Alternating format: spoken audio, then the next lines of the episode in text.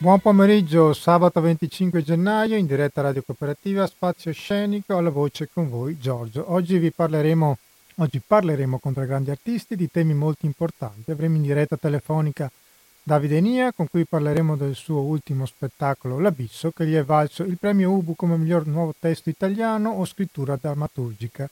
Avremo il regista e pedagogo Alessio Nardin, artista che lavora in Europa, è stato di recente a Mosca con un progetto su Collodi e a breve sarà a Limena con lo spettacolo Il Delegato che ci parla del mondo del lavoro. Infine parleremo nel finale con la cantante Lucia Miller, da qualche mese è uscito il suo album d'esordio che si intitola Lampi sulla pianura, album dalle sonorità folk rock dedicato a importanti figure femminili di ieri e di oggi. Un album stupendo che vi consiglio e oggi sentiremo insieme a lei qualche canzone ma partiamo subito con il primo ospite Davide Enia dopo una pausa musicale. Buon ascolto.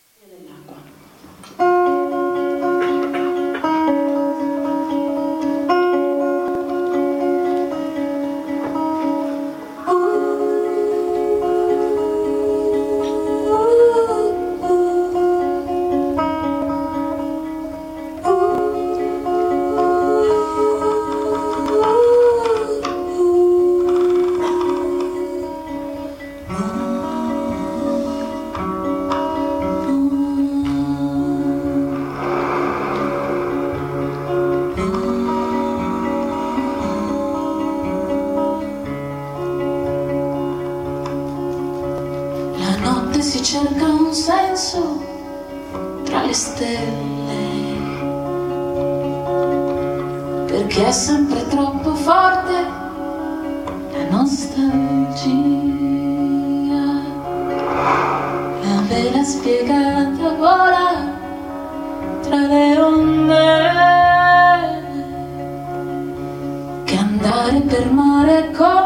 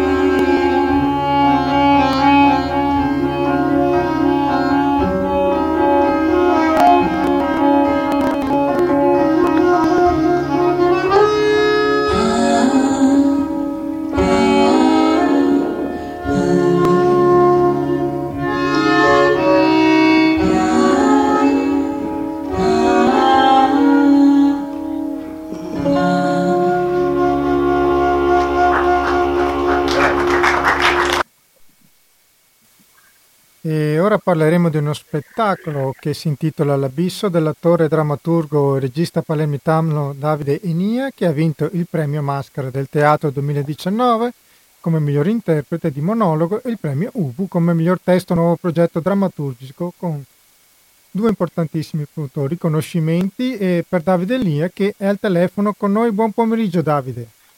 Ciao, buon pomeriggio a tutti. E grazie per essere in diretta con Radio Cooperativa e complimenti per i successi strameritati che stai avendo.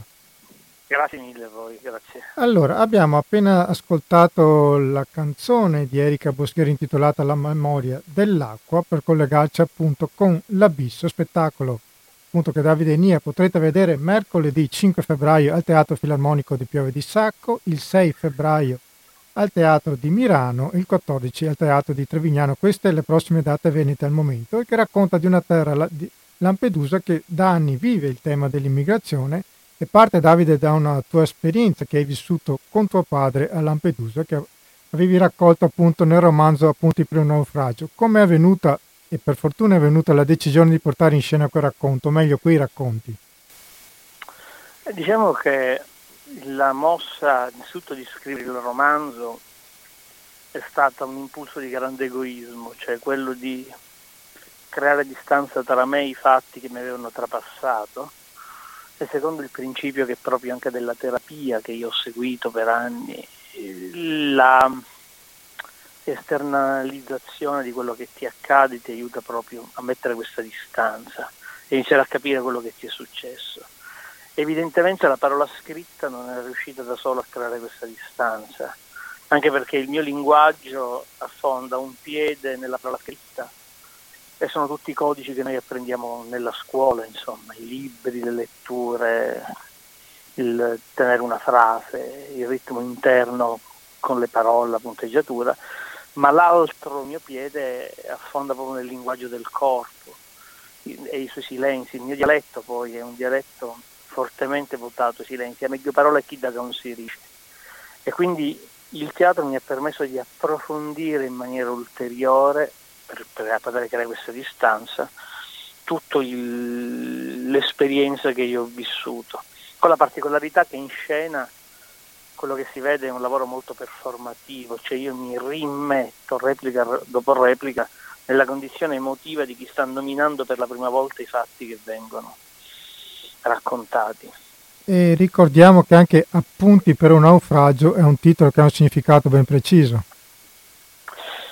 La mm, condizione del naufragio è abbastanza interessante perché è l'unico modo che hai per poter approdare in un territorio che prima era sconosciuto.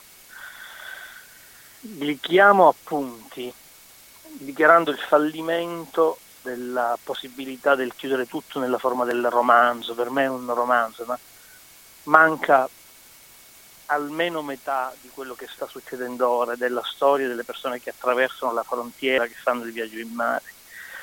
E questo manca perché neanche loro sono riusciti a elaborare esattamente quello che gli è successo. Quando si parla di questo presente, di questo avvenimento che è la storia, la parola che bisogna sempre avere presente per avere un attimo delle coordinate trauma. Tutte le persone che vivono e lavorano nella frontiera sono traumatizzate, soffrono tecnicamente di sindrome da stress post-traumatico, sono in burnout. Le persone che attraversano la frontiera sono traumatizzate. Il trauma ha bisogno di un tempo perché rientri, perché venga slatentizzato e perché venga affrontato. Ancora quel tempo non c'è stato. Infatti ricordiamo che solo... tu Scusami, hai fatto una raccolta no, di testimonianze, appunto. Sì, l'altro ho fatto di testimonianze con una precisa scelta di campo. Io la grande differenza che notavo tra tutto l'ho letto e studiato e quello che recuperavo di prima mano stava nel fatto che con la Guardia Costiera, con il personale medico, con gli abitanti, con i residenti, con i pescatori, io parlavo in dialetto. Mi ritrovavo proprio il dialetto palermitano e proprio il mio dialetto fortemente costruito nei silenzi narrativi, era in grado di farmi capire che il silenzio della persona che avevo di fronte era quello di chi si trova davanti al trauma che gli si spalanca volta per volta e che non riesce più a parlare. E sono silenzi che conosco perché sono quelli che mi hanno costruito come essere umano, ma non c'era nessun merito, soltanto possedere quella lingua della culla che è comune alle isole del meridione.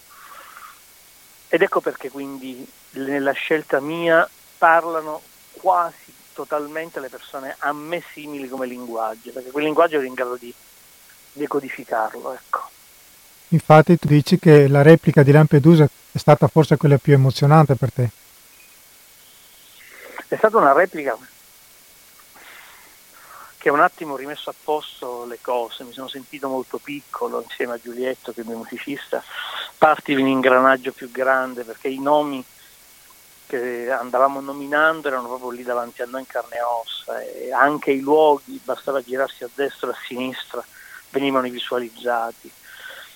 Io ho sempre utilizzato questo lavoro come uno specchio in cui riuscire a capire quello che mi succede quando mi metto di fronte alla storia, quando prendo atto dei miei fallimenti.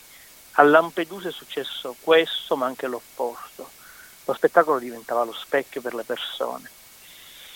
Loro mi dicevano, ringraziandoci di, del fatto che avessimo dato finalmente struttura narrativa a quello che loro provano e che non riescono a nominare. In realtà il mio lavoro è stato quello del sarto, cioè tutte le parole, le emozioni sono state loro a darmele. Ma è questo il motivo che poi aveva fatto nascere il, il teatro nel mondo che la verità è indicibile da sempre, è innominabile e ha bisogno la verità per essere evocata della mediazione artistica e c'è sempre una sorta di passaggio ulteriore, di modificazione, anche adulterazione, per permetterne nel tempo stesso però il suo affiorare ed è un lavoro che ci ha riappacificato con il senso stesso del nostro mestiere. Farlo a Lampedusa è stato una chiave di volta. E oltretutto tra questi incontri incroci anche una tua storia personale. Questo è stato in qualche modo fin dall'inizio il primo impulso, quando le persone mi chiedevano se scrivendo su Lampedusa io rispondevo no, sto raccontando del rapporto con mio padre papà che mi porta a Lampedusa, che poi è quello che accade. È stata una sorta di ottica che mi ha permesso di vedere, filtrando tramite il mio vissuto, la storia che mi stava accadendo davanti. È stato mio padre a fornirmela.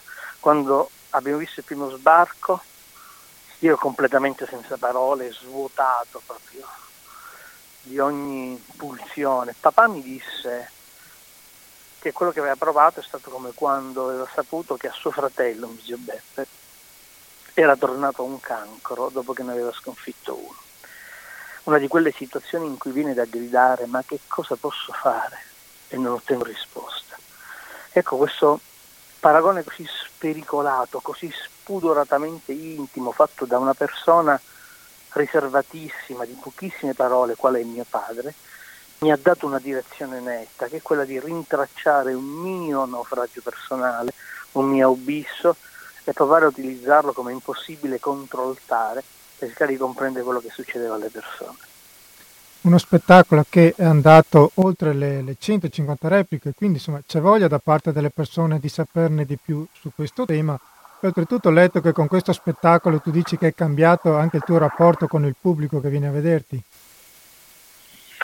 Sì, in qualche modo alla fine dello spettacolo si fermano centinaia di persone a replica come se fosse di prolungamento dello spettacolo stesso, perché si viene a ricreare una sorta di senso di comunità tra le persone che sono lì presenti, che è quello che, ripeto, era l'atto originario del teatro. Il teatro nasce perché si cerca di parlare della crisi del presente cercando di dotarsi di una prospettiva e diventa un atto comunitario perché non vengono fornite soluzioni, ma vengono poste domande che soltanto ognuno di noi può provare a risolvere.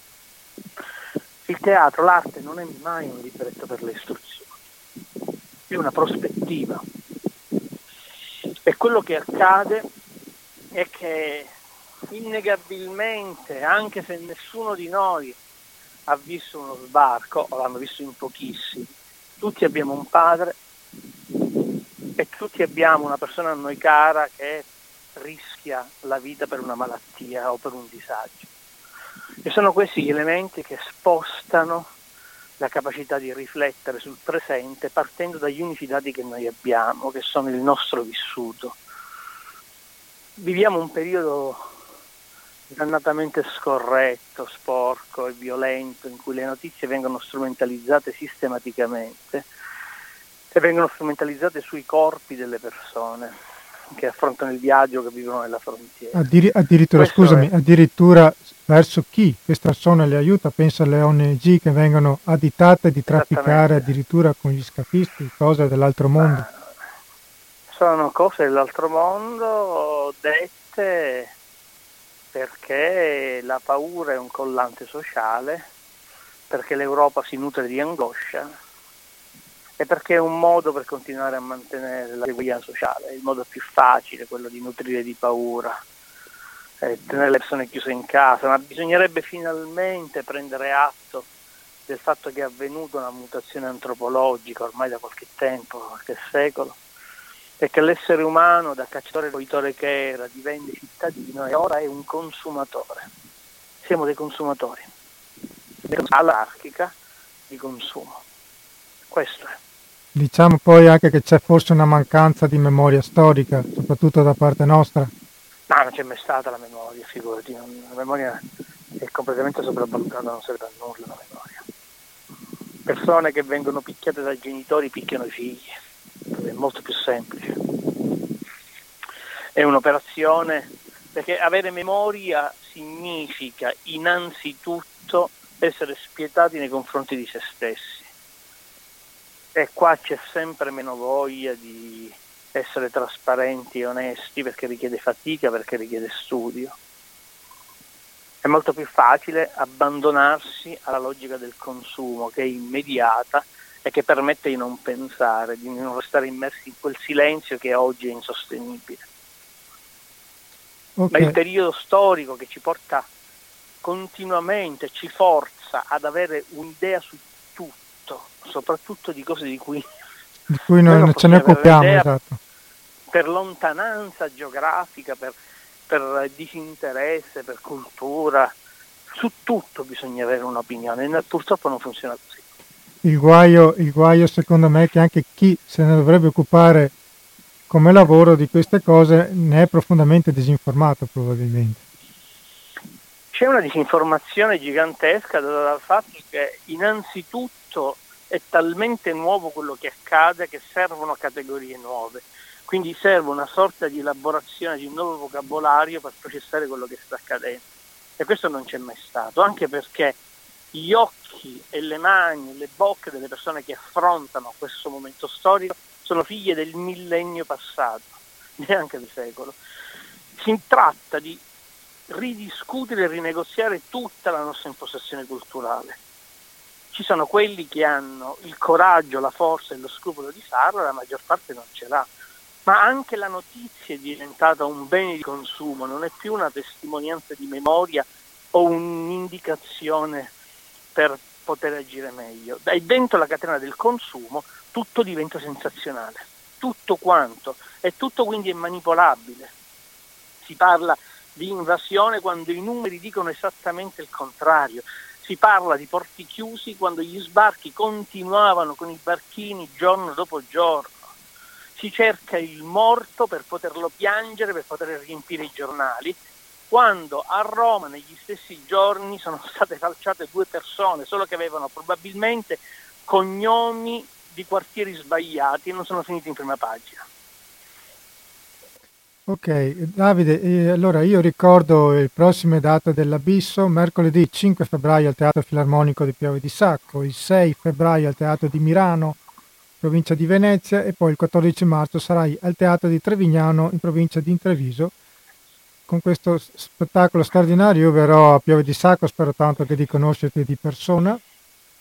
Con enorme piacere. E, e ti ringrazio davvero di cuore per essere a intervenuto voi, oggi. Buon pomeriggio e buon fine settimana. Un abbraccio a tutti. Grazie Davide, a presto. Ciao. ciao. E noi prima di sentire il secondo ospite di oggi che è il regista Alessio Nardin facciamo una pausa musicale. Buon ascolto. E ora al telefono con noi un gradito ritorno ai nostri microfoni dopo i successi lavorativi ottenuti in Russia, ma non solo, perché lui lavora in tantissimi paesi europei e il 31 gennaio sarà al Teatro Falcone Borsellino dove porterà in scena uno spettacolo particolare che si intitola Il delegato sulla figura e il lavoro del delegato sindacale e lui è il regista veneziano Alessio Nardin. Buon pomeriggio grazie per essere in diretta con Radio Cooperativa.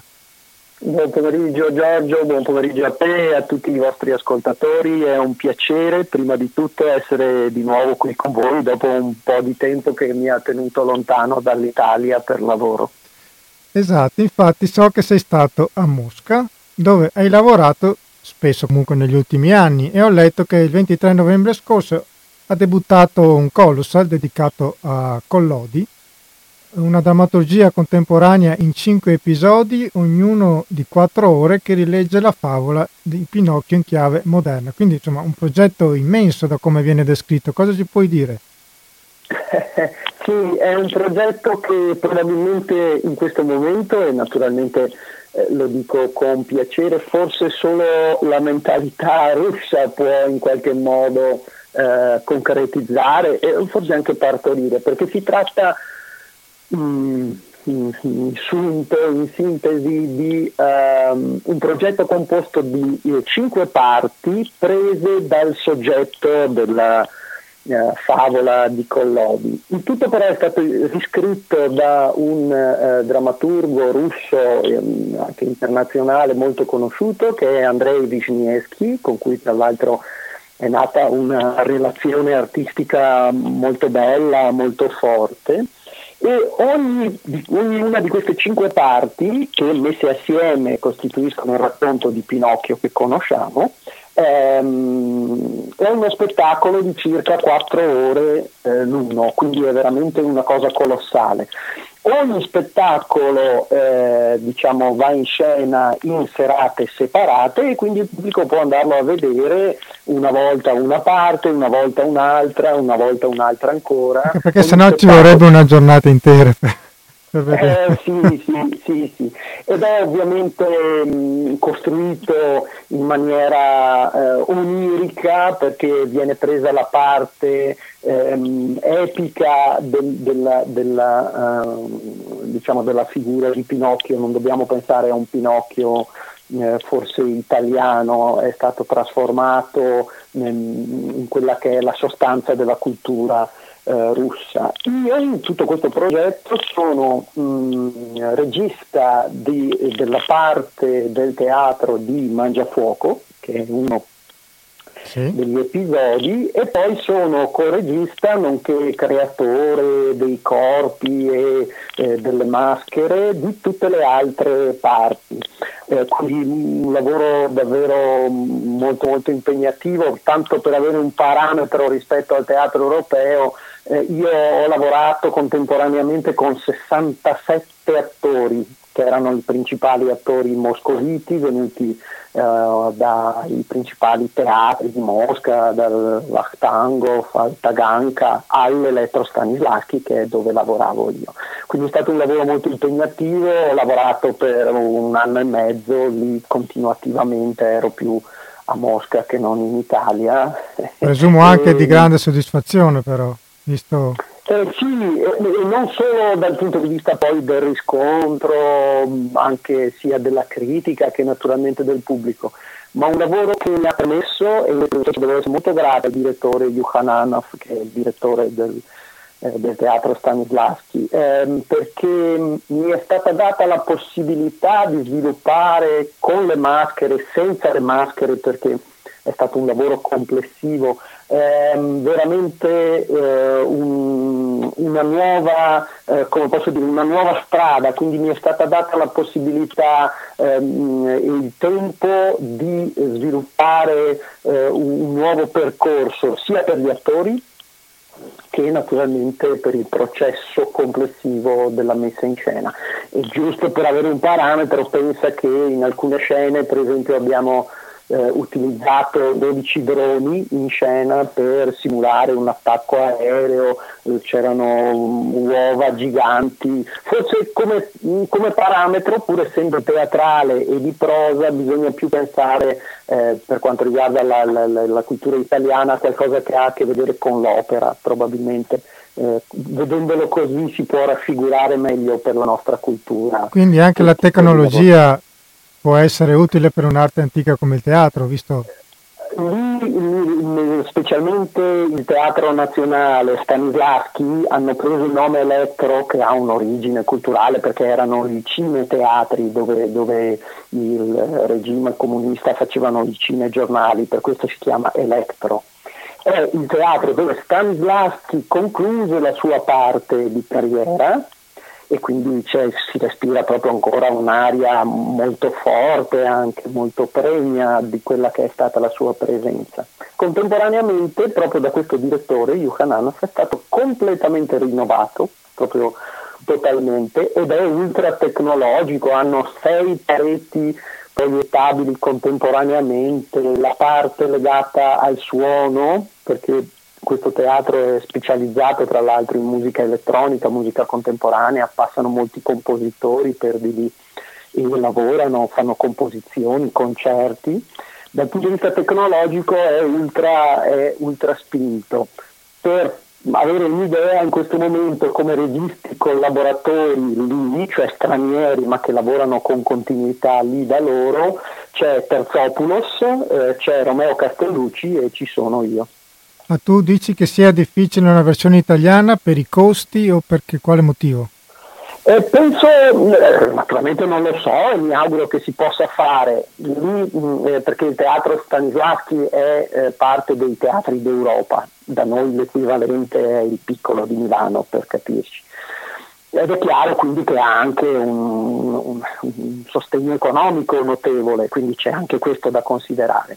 Credo però che complessivamente sia una questione anche culturale, cioè in questo momento eh, la Russia particolarmente anche nel cinema e anche nel teatro eh, eh, progetta e pensa dei, eh, dei lavori eh, molto molto, eh, molto molto vasti, composti di molte, di molte parti, su scala, su scala veramente molto grande, che forse per noi ancora Mm, questa necessità non c'è o forse anche proprio non abbiamo, come posso dire, una progettualità che va in questa direzione. Ecco, tutto qua se, se tu pensi che loro sono venuti a, a, prendermi, a chiedermi di lavorare per loro eh, perché avevano visto dei miei lavori in altri teatri, due anni fa ho lavorato con il Teatro Nazionale di Strasburgo, che anche, che anche, quello è parte dell'Unione dei Teatri d'Europa.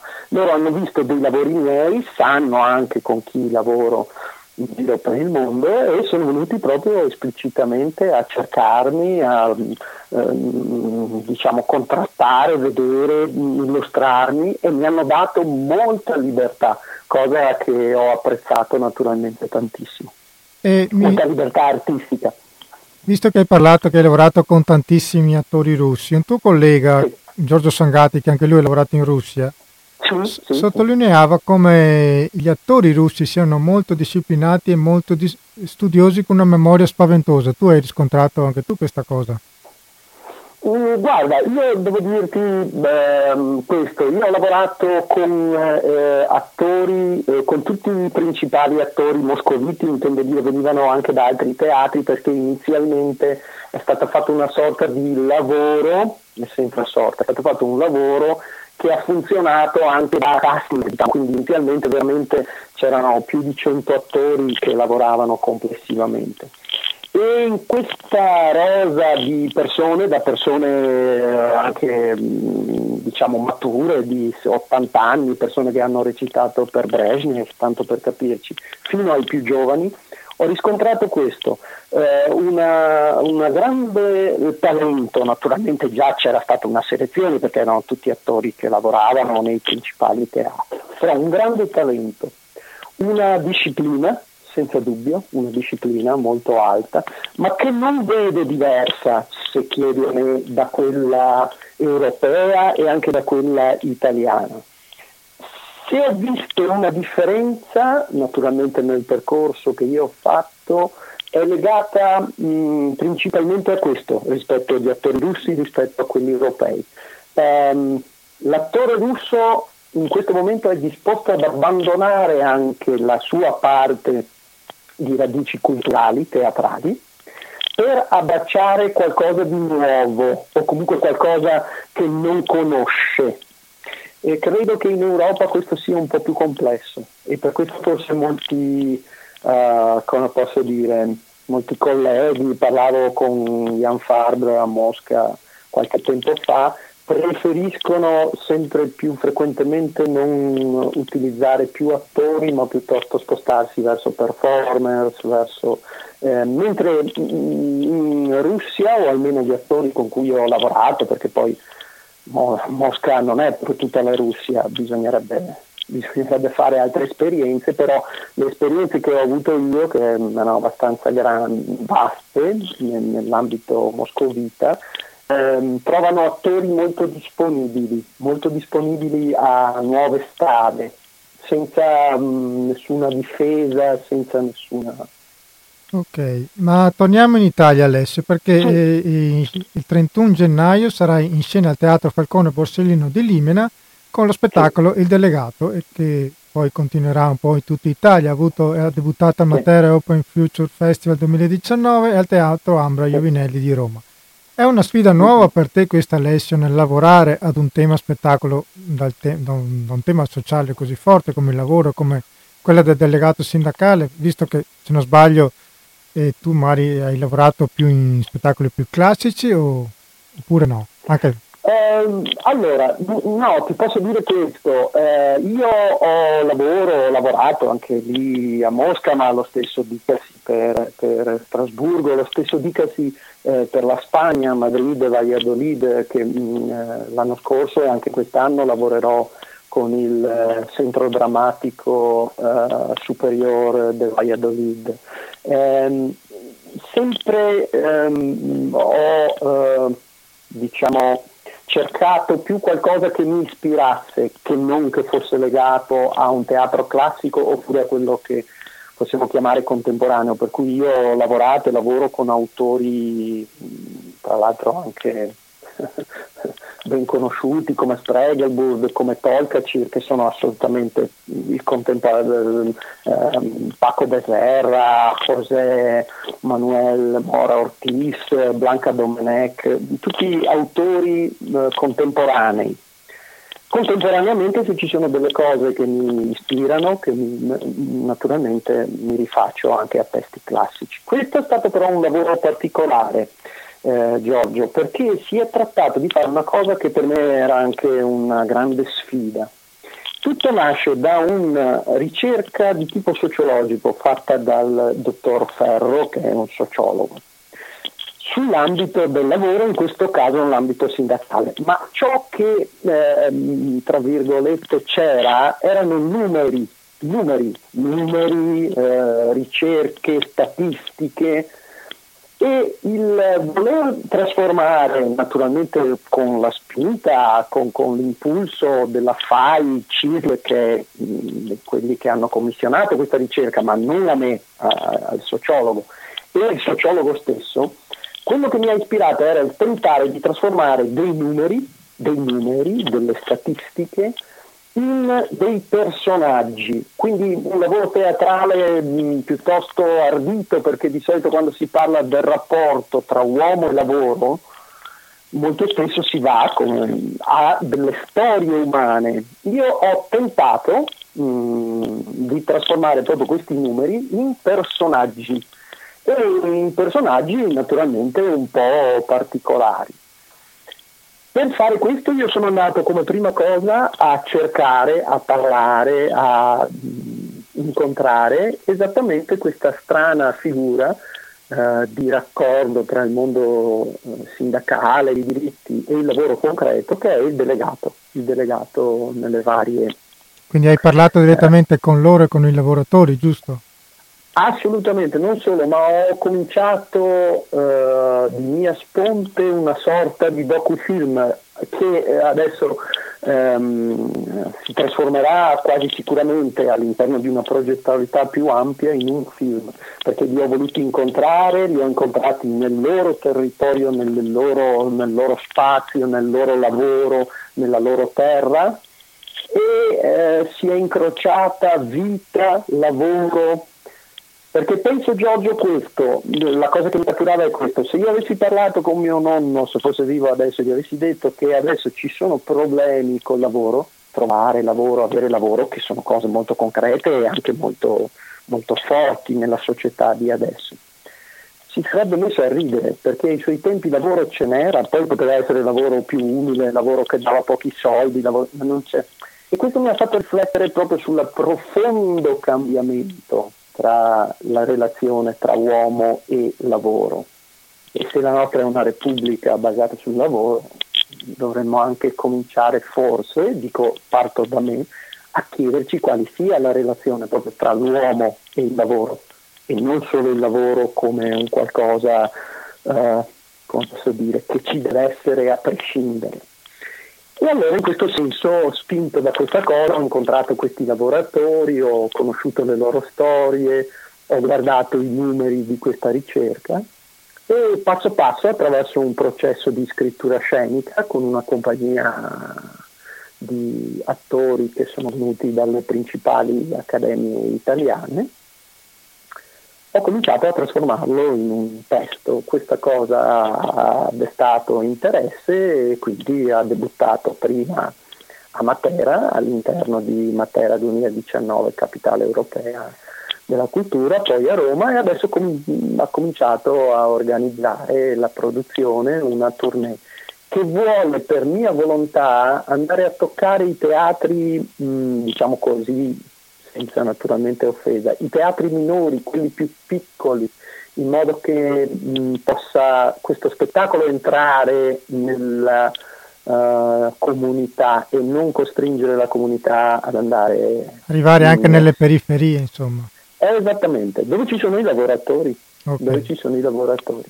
Ed è un pensiero naturalmente a volte una provocazione di una persona che è esterna totalmente al mondo sindacale, che non ha niente a che vedere, e che ha preso una figura molto particolare come quella del delegato, che non è... E infatti attraverso questi, questo spettacolo vengono fuori molte contraddizioni, molte contraddizioni sia della, um, della macchina sindacale, che naturalmente è, è meritoria e ha i suoi pregi e i suoi difetti, e sia invece le persone che vedono la macchina sindacale da fuori, che a volte sono alimentati da pregiudizi, che, eh, a volte invece da, da, da, giuste considerazioni. Quindi normalmente chi viene a vedere questo lavoro ne esce sempre con, una, con un dibattito molto lungo, cioè normalmente le persone poi sono fuori dal teatro nel foyer che si confrontano, ma questo è vero, questo non esiste, questo c'è, questo questo non c'è. Abbiamo fatto un tentativo molto molto molto spinto, proprio di ricerca teatrale spinta, perché trasformare numeri in personaggi e, e in azione scenica per me era la prima volta. Perfetto, allora ricordiamo venerdì 31 gennaio Teatro Falcone Borsellino di Limena, il delegato con Alessio Nardin e in scena ci saranno cinque attori, giusto? Susanna Chiardi, sì. Francesca Camurri, Marco Coppi, Laura Iacchetta e Klaus Martini. Esattamente, esattamente. Quindi, Io ti ringrazio tantissimo Giorgio. Grazie eh, a te, ehm, ci vediamo a teatro, allora verrò volentieri a vedervi. Perfetto, vi aspetto e ti ringrazio per avermi ospitato, naturalmente a te, a te, e a tutti i tuoi collaboratori. Il prossimo anno sarò ancora al Teatro Nazionale di Mosca, vi aspetto lì a Mosca perché farò una nuova regia che, ispirata a Shakespeare, al sogno di una notte di mezza estate e sono grato, se mi permetti l'ultima cosa, sì. anche al Teatro Stabile del Veneto e specialmente alle persone di Massimo Ongaro e eh, Carlo Mangolini perché a partire da quel progetto Moscovita ehm, faremo una coproduzione con il progetto Teseo eh, per cui anche degli attori, giovani attori del Teatro Stabile del Veneto, arriveranno con, con, il lavoro che farò io qui con loro fino a Mosca, quindi di questo sono grato a, a tutti quelli che hanno reso possibile questa cosa e vi aspetto a Mosca anche se non è vicinissima. Perfetto, grazie adesso, buon pomeriggio. Grazie mille Giorgio, buon proseguimento a tutti voi, grazie ancora, ciao ciao ciao ciao. Noi facciamo una pausa musicale e ci sentiamo subito con la prossima ospite. Buon ascolto.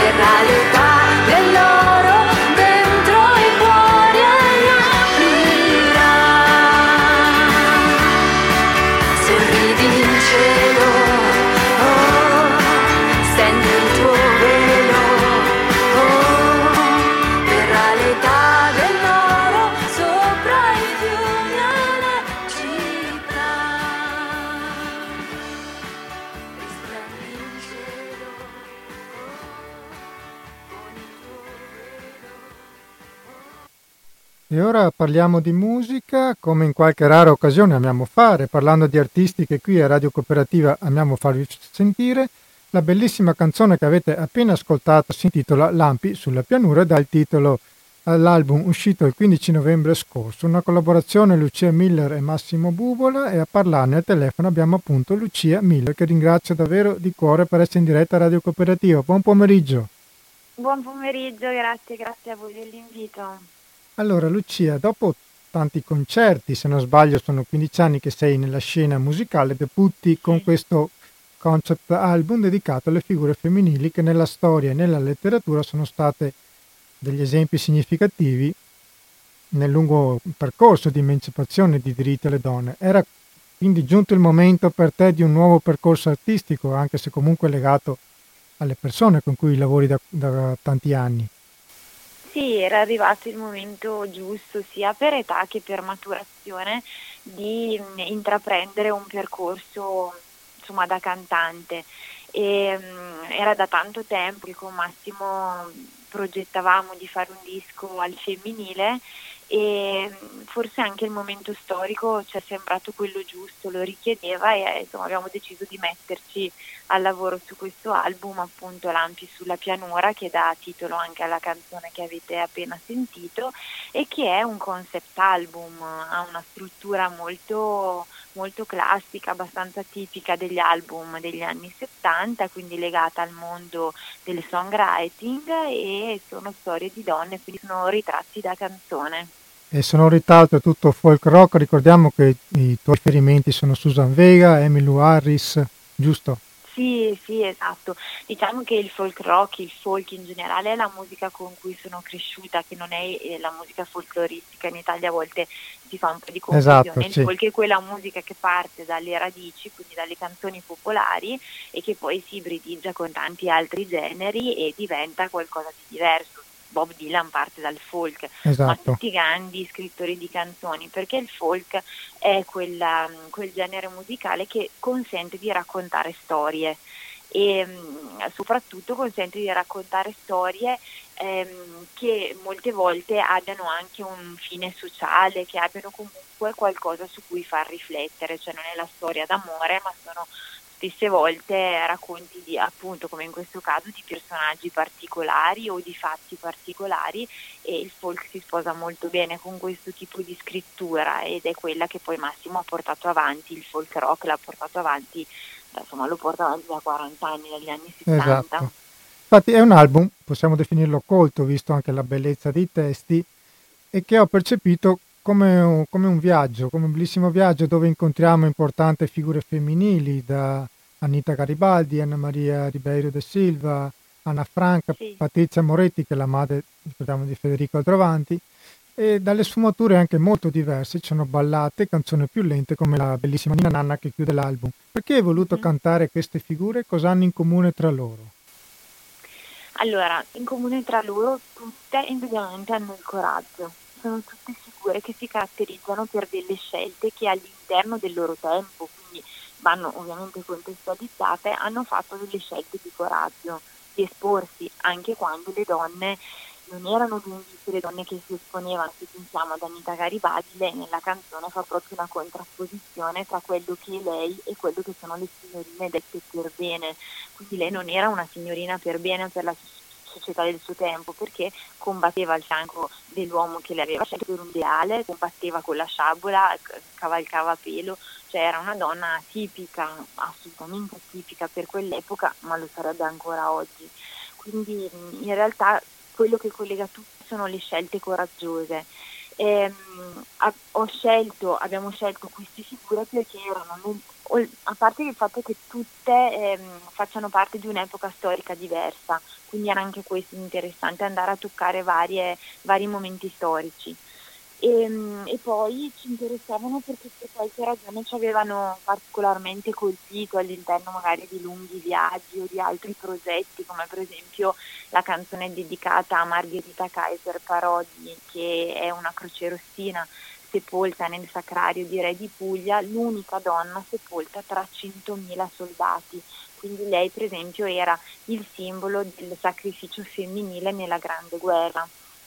Massimo ha lavorato sulle canzoni della Grande Guerra per 15 anni, le ha prese, le ha riarrangiate, le ha riportate a essere canzoni cantate voce e chitarra, quindi abbiamo fatto proprio esatto. un lavoro un po' di riscoperta di questo panorama, di questa parte di folk italiano. Anche un quindi album dedicato proprio. Di alla prima guerra oltretutto. Sì, ne ha fatti due, quel lungo treno e esatto. il testamento del capitano.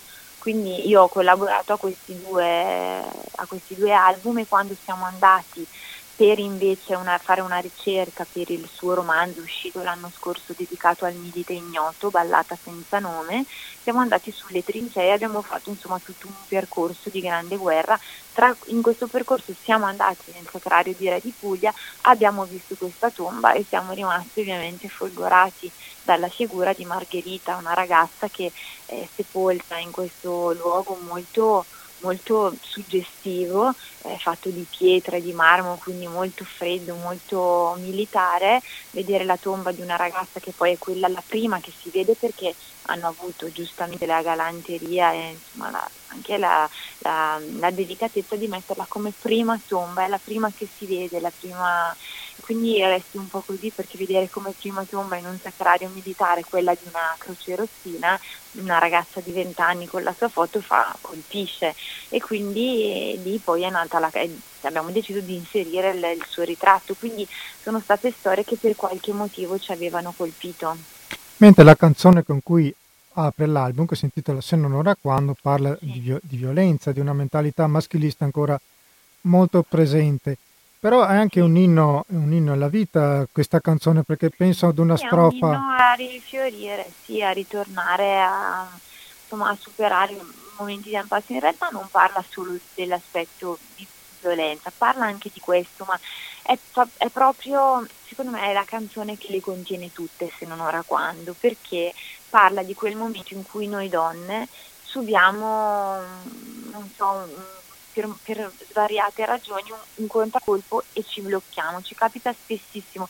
E, e, a volte gli uomini fraintendono magari questo nostro momento di, di tristezza, di, di, di, blocco e non, non ci accompagnano nell'affrontarlo, mentre Massimo con questa canzone accompagna questo momento facendoci sentire capite ma dicendo anche vedrai che come tutte le altre donne so, supererai questo momento e tornerai a fiorire e a, di, e a, coltivare di nuovo i tuoi sogni, quando dice come insetti sopra i campi, esatto. i tuoi sogni torneranno. Quindi questo è il messaggio che volevo dare proprio con questo disco. Queste donne che racconto tutte hanno affrontato qualcosa di tragico e tutte sono riuscite poi a lasciare qualcosa all'umanità. Anche chi come per esempio Anna Frank, che la canzone si intitola Anni Anna, ed è mh, stata presentata ieri in conferenza stampa a Milano la, in, in, occasione della giornata. Ok, teniamola, teniamola per la chiusura perché per ti volevo dopo. fare chiudere con questa.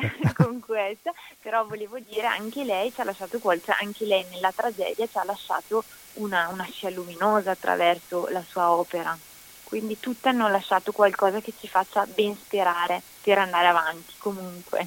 C'è una frase che tu hai detto di recente che mi ha colpito, vado a memoria perché non, comunque dicevi non bisogna essere invasivi nelle canzoni, non avere la presunzione di caricarle troppo di te, come alcuni cantanti fanno, perché si tende a snaturarle. Cosa volevi dire con questa frase? Quando tu sei un interprete, io non parlo per chi le canzoni le scrive da sé, perché ognuno sceglie poi eh, di interpretarle a modo suo, nel senso sono cose che nascono da lui, ma quando tu interpreti qualcosa e vai a caricarlo troppo, cioè io parlo di eh, molti cantanti che tendono eh, con la propria vocalità ad andare a um, snaturare il testo o a fare passare quello che dicono in secondo piano. Allora, se tu hai qualcosa di molto importante, se tu stai raccontando qualcosa, urlarlo non serve a niente, cioè devi porlo perché il messaggio che tu porti arrivi nella maniera più efficace e più diretta possibile. Quando tu dici a qualcuno ti amo, non glielo sbraiti in faccia. Quando tu parli di una storia come quella della mamma di Federico Aldrovandi, non la puoi cantare urlando, cioè devi trovare un modo perché quello che tu stai cantando possa uscire al meglio, ma quello che deve arrivare sono le parole, cioè è il contenuto, non sei tu tu sei un tramite, la mm. tua voce è un tramite per le canzoni, sono no. le canzoni quello che tu vuoi proporre, non sei tu. Questo voglio dire, eh, non amo gli esibizionismi in generale, neanche quelli vocali, quando non servono, ovvio ci sono dei generi, non so, c'è il blues, ci sono, dei, ci sono determinati generi in cui è quella lì la sua natura, sono canzoni che nascono per protesta, che nascono in certi ambiti e ci sta, ma quando tu canti il folk e canti delle storie non sei tu la protagonista, il protagonista è la storia che tu stai raccontando. Ok, no, mi incuriosisce il fatto che eh, avevi intervistato la tua collega Erika Mu, mi ha fatto precisamente la stessa riflessione eh, che hai fatto tu. piacere, sarà il nome. Comun- esatto, esatto, è vero. Allora, eh, siccome siamo in chiusura, eh, l'hai già accennato tu, la canzone su Anna Franca Niana, di cui c'è un bellissimo video che invito i nostri ascoltatori anche ad andare a vedere. Io adesso, eh, beh, io approfitto per salutarti e per ringraziarti. Ora Sì. me ne sto zitto, lascio a te chiudere presentando la canzone agli ascoltatori. e prego, Va bene. chiudi tu. Agnana è una canzone in cui ehm, io cerco un dialogo con Anna Frank e le pongo una domanda, mi pongo una domanda e mi chiedo che cosa avrebbe continuato a scriverci se fosse rimasta in vita e quindi faccio una riflessione indirettamente su quanto certi fatti storici tragici che ehm, uccidono persone, che, che- che vanno a influire sulla vita di gente innocente, rubino, rubino non solo la vita alle persone stesse, ma rubino all'intera umanità quello che potenzialmente queste persone avevano da regalarci. E quindi Anna Frank, che a 14 anni è riuscita a, a scrivere e a, a lasciare una testimonianza così importante e così piena di speranza nei confronti della vita, nonostante quello che stessi vivendo, mi chiedo cosa avrebbe potuto continuare a scriversi, probabilmente cose bellissime, quindi è una sorta di, di eh, tentativo di rendere immortale Anna chiedendole da dove è ora di continuare a scriverci. Grazie di cuore, Grazie, grazie Giorgio, buon pomeriggio e buon proseguimento. alla prossima e buon lavoro. Alla prossima, grazie anche a te. E noi allora chiudiamo appunto con questa canzone e vi auguro buon pomeriggio a tutti. Questa è Anni Anna, Lucia Miller. Grazie a tutti di cuore, buon pomeriggio.